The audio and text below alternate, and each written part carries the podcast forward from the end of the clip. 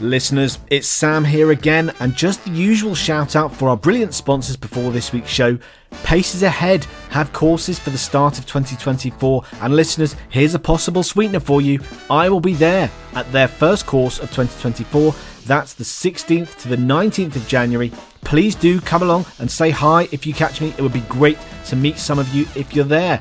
But there is also a course the following week from the 20th to the 23rd of January for those of you sitting in the first diet of 2024. Not only that, but they also have courses lined up for May as well the 20th to the 23rd of May and the 28th to the 31st of May. I highly recommend booking on early to avoid disappointment. They very regularly get oversubscribed.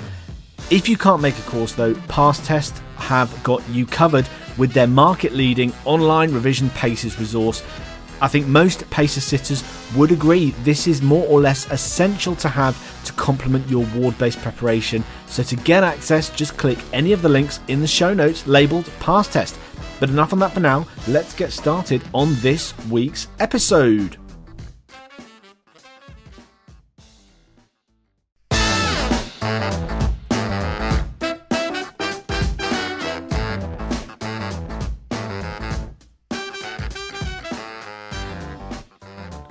Welcome along again to another episode of the Pre Paces podcast. I'm your host, Dr. Sam Williams, and it's time for another solo episode where I take you through some more lessons that I've learned related to the MRCP paces.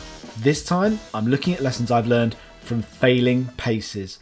Now, I know what you're thinking, Sam, surely, surely you passed first time. Well, spoiler alert for you listeners that I didn't pass paces at my first attempt. And to tell you the truth, I was devastated when this happened. I didn't cope with the failure well at all. And this took me on a learning curve which would drastically change the way that I approach my goals. Ultimately, failing paces taught me so many things about how I approach meeting my own targets, and it gave me a clear focus on what I really want to gain when I work towards something. As well as bringing you these ideas that I've reflected on during my time preparing for the MRCP paces, I'll be bringing you some nuggets of wisdom from the MRCP candidates I've taught during my medical career, as well as pointers I've received from the many PACES examiners I've spoken to in preparing the content for episodes of this podcast. So, without further ado, let's get into the lessons I've learned from failing PACES.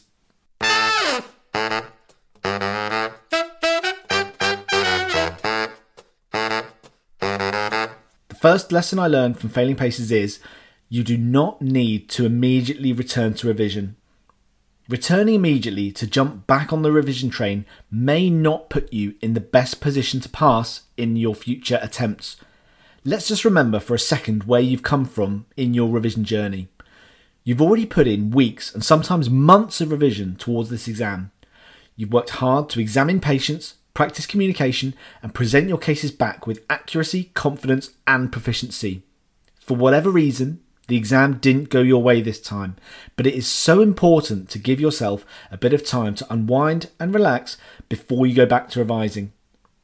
Give yourself enough time to examine your own emotions and accept the failure, and also process the feelings of anticipation of eventually going back to revision.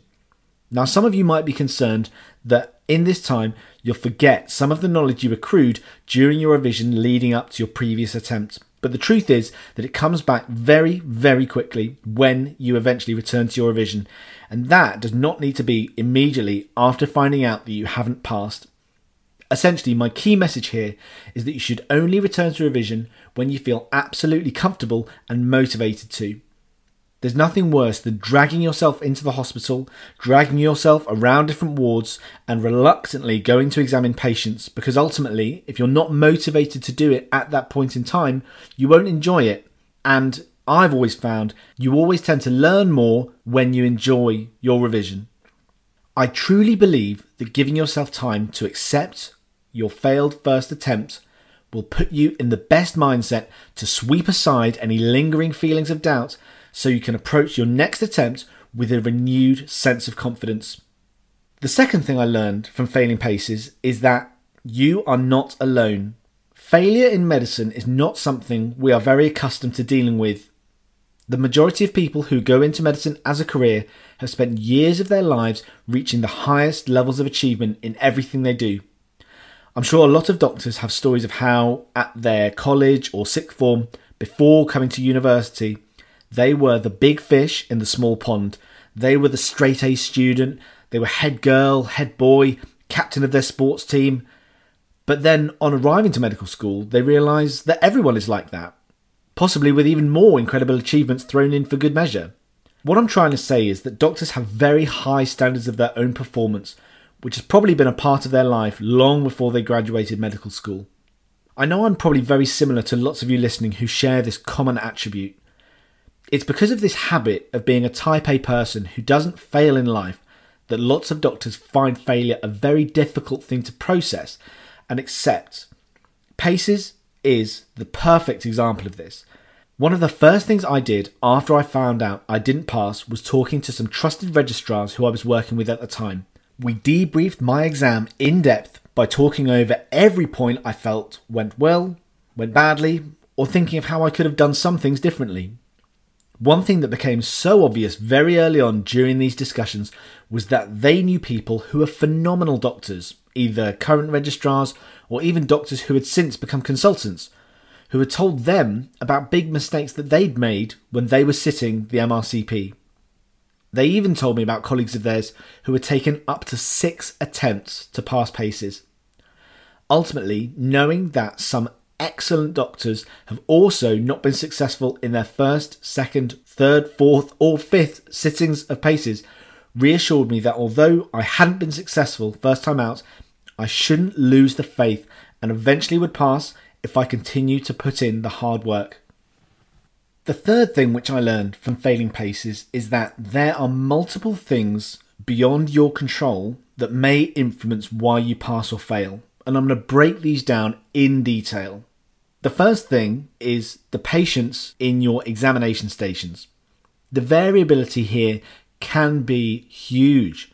The patients in front of you might have very clear signs, be an example of a classic PACES station, or have an obvious diagnosis which is clear from the moment you enter the room. On the flip side, they might have very subtle signs. They might be very rare cases of conditions you've never seen before. Obviously, if the second set of cases of those I've just described comes up rather than the first set, you'll probably be more likely to pass, as these are likely the things you've focused more of your revision on or you'll be more familiar with. As we've discussed before on this podcast, a critical thing, particularly for the examination stations, is being able to reliably detect the signs by seeing them in person and examining these uncommon patients. This is made far more difficult if there are stations with rare conditions that you haven't had the opportunity to examine before your exam date. And this is just one of a few things which will affect your chances of passing, which isn't within your control. Now, the next thing which isn't within your control is your examiners in each station.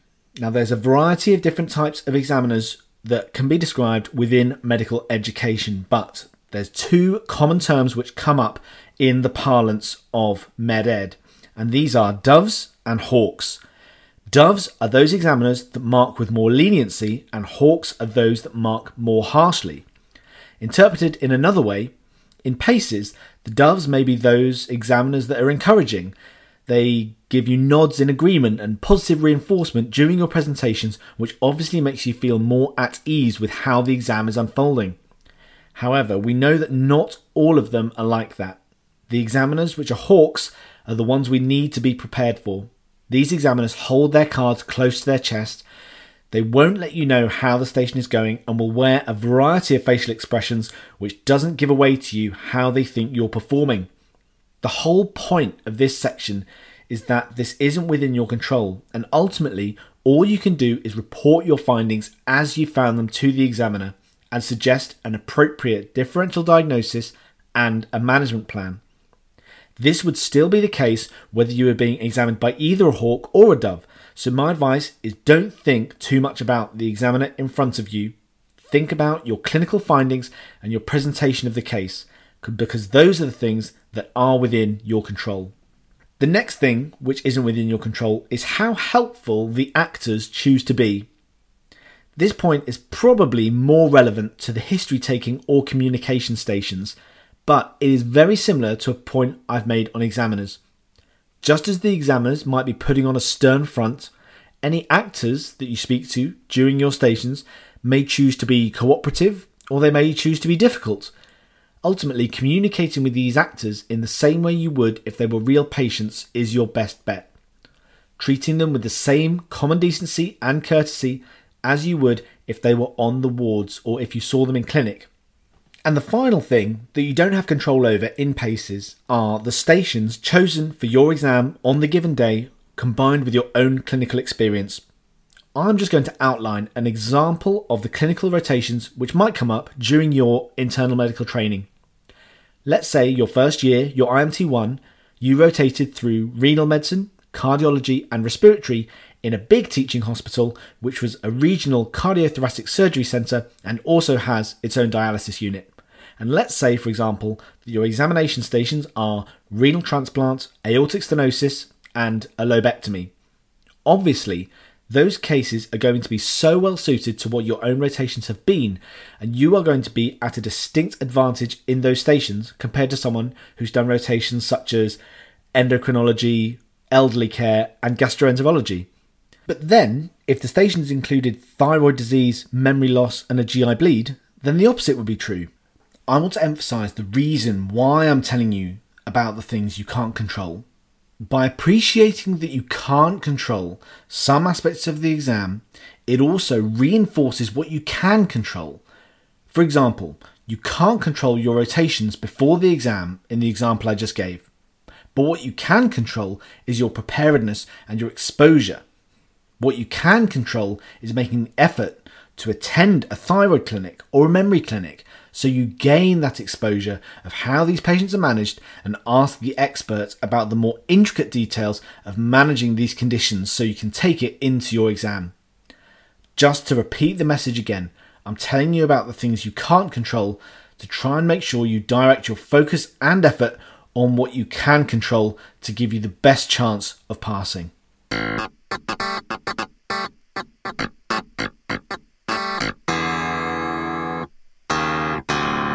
Work on your weaknesses is the third lesson I learned from failing paces. Like I've just said, you might have just finished your cardiology rotation and know absolutely everything there is to know about aortic stenosis, prosthetic heart valves, or bypass surgery. If this is the case, then absolutely fantastic because you've got a good grip of the common things which are going to come up in the cardiology section of your station 3.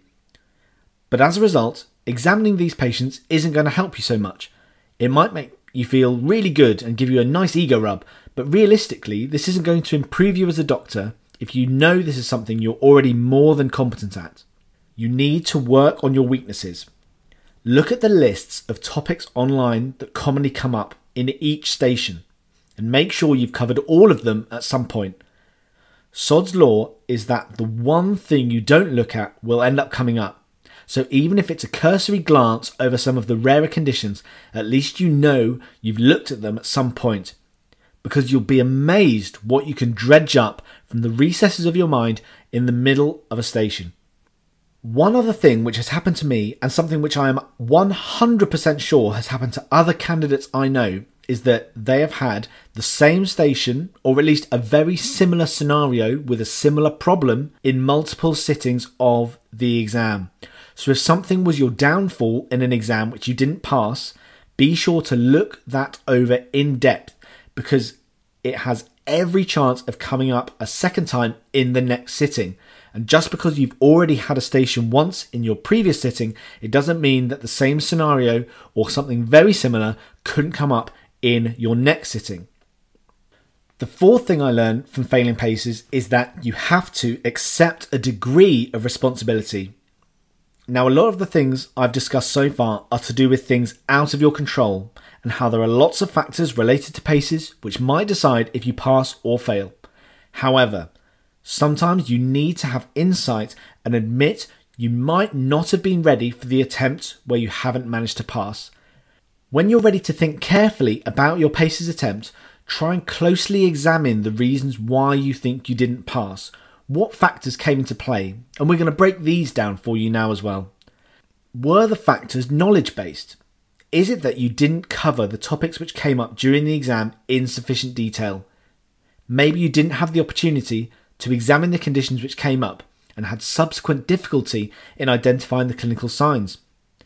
Did you have trouble formulating the list of differential diagnoses or an appropriate management plan? If you found this to be the case, then it's possible that the knowledge side of things needs work, and this is where you should target your preparation for the resit. Alternatively, it could be skill based. Were your examination skills up to scratch? Try and cut out the silly little mistakes which examiners would look on poorly. Examples of this might be examining over the top of clothing or through gowns, insufficient inspection of the chest or abdomen. If the patient is concerned about something like puffy eyes, for example, not asking the patient to remove their glasses is probably not looking at the eyes in enough detail, and the examiners would want you to do this. Or was it a case of not being slick enough? I would probably expect that most of the examination stations can be completed within the six minute time limit. But one thing I will admit is that if the patient in the neurology station has a combination of different signs, it can be very, very difficult to fit in the whole examination. If the patient, for example, has reduced sensation in multiple modalities and dermatomes, and then possibly has equivocal reflexes where you have to use the reinforcement maneuvers, and then on top of that, might have reduced power, it may just be physically almost impossible to fit in everything within the time limit. And the advice I would give you for that is that always mention the things that you would do at the end of the examination. Another point would be that if you feel that you have examined one sensory modality enough to determine that the patient has a degree of sensory deficiency, but you haven't yet examined reflexes, for example, you may want to prioritize reflexes if you think this would drastically change your differential diagnoses and what you would then present to the examiner. The last set of factors that you might want to consider are human factors and your own exam technique. Was it a case that you got flustered during the exam and stressed, which led to you not being able to perform at your best? The advice I would give you is to try and do as much practice with consultants who are PACES examiners as possible. Even better if maybe they're consultants with a hawkish tendency, as I discussed earlier. If they practice being quite harsh, hawkish examiners for you, then you'll be prepared for the worst case scenario on the day. This way, if it comes to your resit and the nastiest, most horrible examiner that you could possibly get ends up examining you, you'll have replicated the stress of that situation by practicing with hawkish examiners in your revision. Honing these skills of stress management to keep you calm during stressful situations just means you're more prepared for whatever gets thrown at you when you come to resit.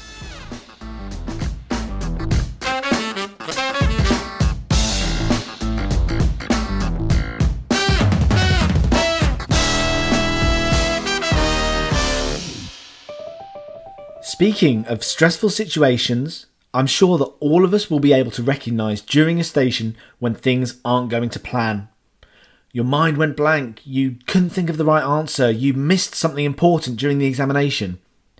I'm sure at some point during a station like this, we've all had times we know it isn't going well.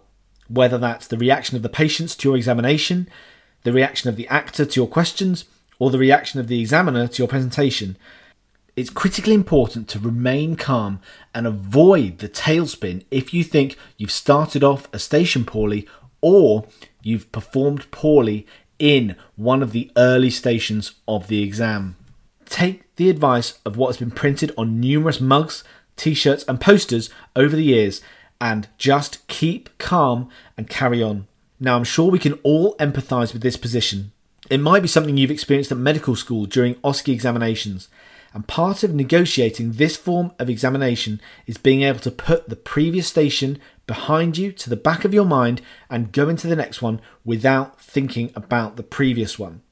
I call this avoiding the tailspin because essentially, if the first station puts you off your stride, it can shake your confidence for the rest of the exam. And it is so, so important that you don't let this happen. Even if a station feels like it's gone badly, it may not have been as catastrophic as you expect. And even then, Just because you may have underperformed in one station, it doesn't necessarily mean you will fail the exam if you've performed well in the other stations. Even if it's your first station and you feel on the back foot from the start, you can still pass if you put that bad start behind you and focus on performing well in the rest of the exam. The next thing I learned from failing paces is that you should read the instructions to the station carefully. In paces, there are a great number of tasks which you could be asked to carry out, especially in stations such as the communication station. Be sure that you are focusing on the task you have been asked to complete. If the scenario asks you to explain to a bus driver that his recent seizure means he's subject to driving restrictions, it doesn't mean you have to start taking a history, even a brief history of the seizure itself. Follow the instructions on the brief. You can try and avoid making this mistake in a couple of ways. I had a habit during my PACES sittings of picking up the copy of the brief that is inside the station and if my mind went blank, then I could just as easily look down to remind myself of any pertinent points. Another thing you can do is to use the paper outside of the station to ensure you have a tick list of questions you need to ask or points you need to make. Using a station we've covered before on this podcast, thyroid disease has a lot of possible symptoms to ask about. So I memorized a list of thyroid related symptoms, and before the exam, I made sure I could bring up this list on demand if thyroid disease came up. This is where mnemonics and memory tricks really come into their own.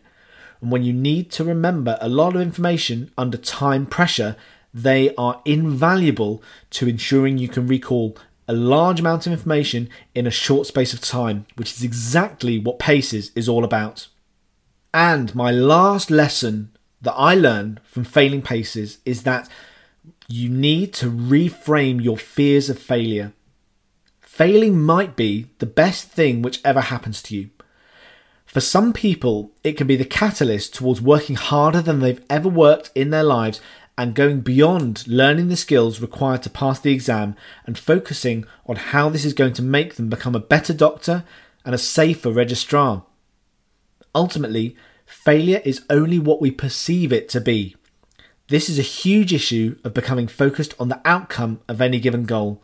And in my opinion, being outcome focused is not the way to perceive this in particular goal. And I would go as far as to say that it's not how you should perceive any goal you look to pursue. Focus instead on the effort that you put into preparing for the exam. By doing this, you prioritize your own learning over your own achievement. PACES is not just about achievement, it's about learning. And I would encourage you to perform an exercise called fear setting, something I've read from renowned author Tim Ferriss. Fear setting involves creating a list of what you're afraid of if a specific scenario unfolds, examining the situation in detail, and then planning ways you can cope with it if it happens. For example, list the worst case scenarios which could occur during a station. List the things you can do to prevent this happening and anticipate what steps you can take during the exam to combat this in the heat and the stress of the moment. Simply put, this is having a plan in place if things don't go well. As an example, let's say during your history taking station, the worst thing that can happen during the station might be that you lose your trail of thought, go silent, and have no idea how to move things forward. A potential fix for this might be doing what I suggested earlier and having a list of questions to mean you have something to say when your mind goes blank. By doing this fear setting, you set yourself up to be able to approach very difficult situations in a way where you can anticipate problems you might approach during the exam and have a fix ready so that when they come up, you know how to deal with them.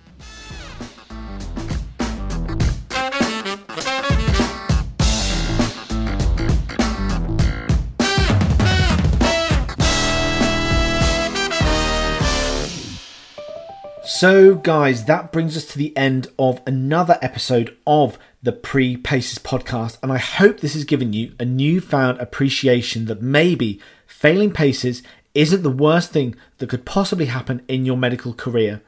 But I also hope it's given you some valuable advice on how to manage failure in the PACES exam. Gracefully accept the result and come back more motivated and even more determined to succeed in the exam in future. We know that even by listening to this podcast, you are making a commitment to your own education, and that is the most valuable thing you can do in preparation for this exam. And I feel privileged to be playing a very small part in what I'm sure is going to be an overwhelming success for you, even if it doesn't come immediately at the first attempt. But right now, it's time for us to say goodbye. But if you've enjoyed the show, don't forget to follow us on social media at Pre Podcast on Twitter and Instagram subscribe to the show wherever you get your podcasts, and be sure to share with anyone you know who is looking to succeed in the MRCP PACES exam. I have been Dr. Sam Williams, and we will see you next time on the Pre PACES podcast.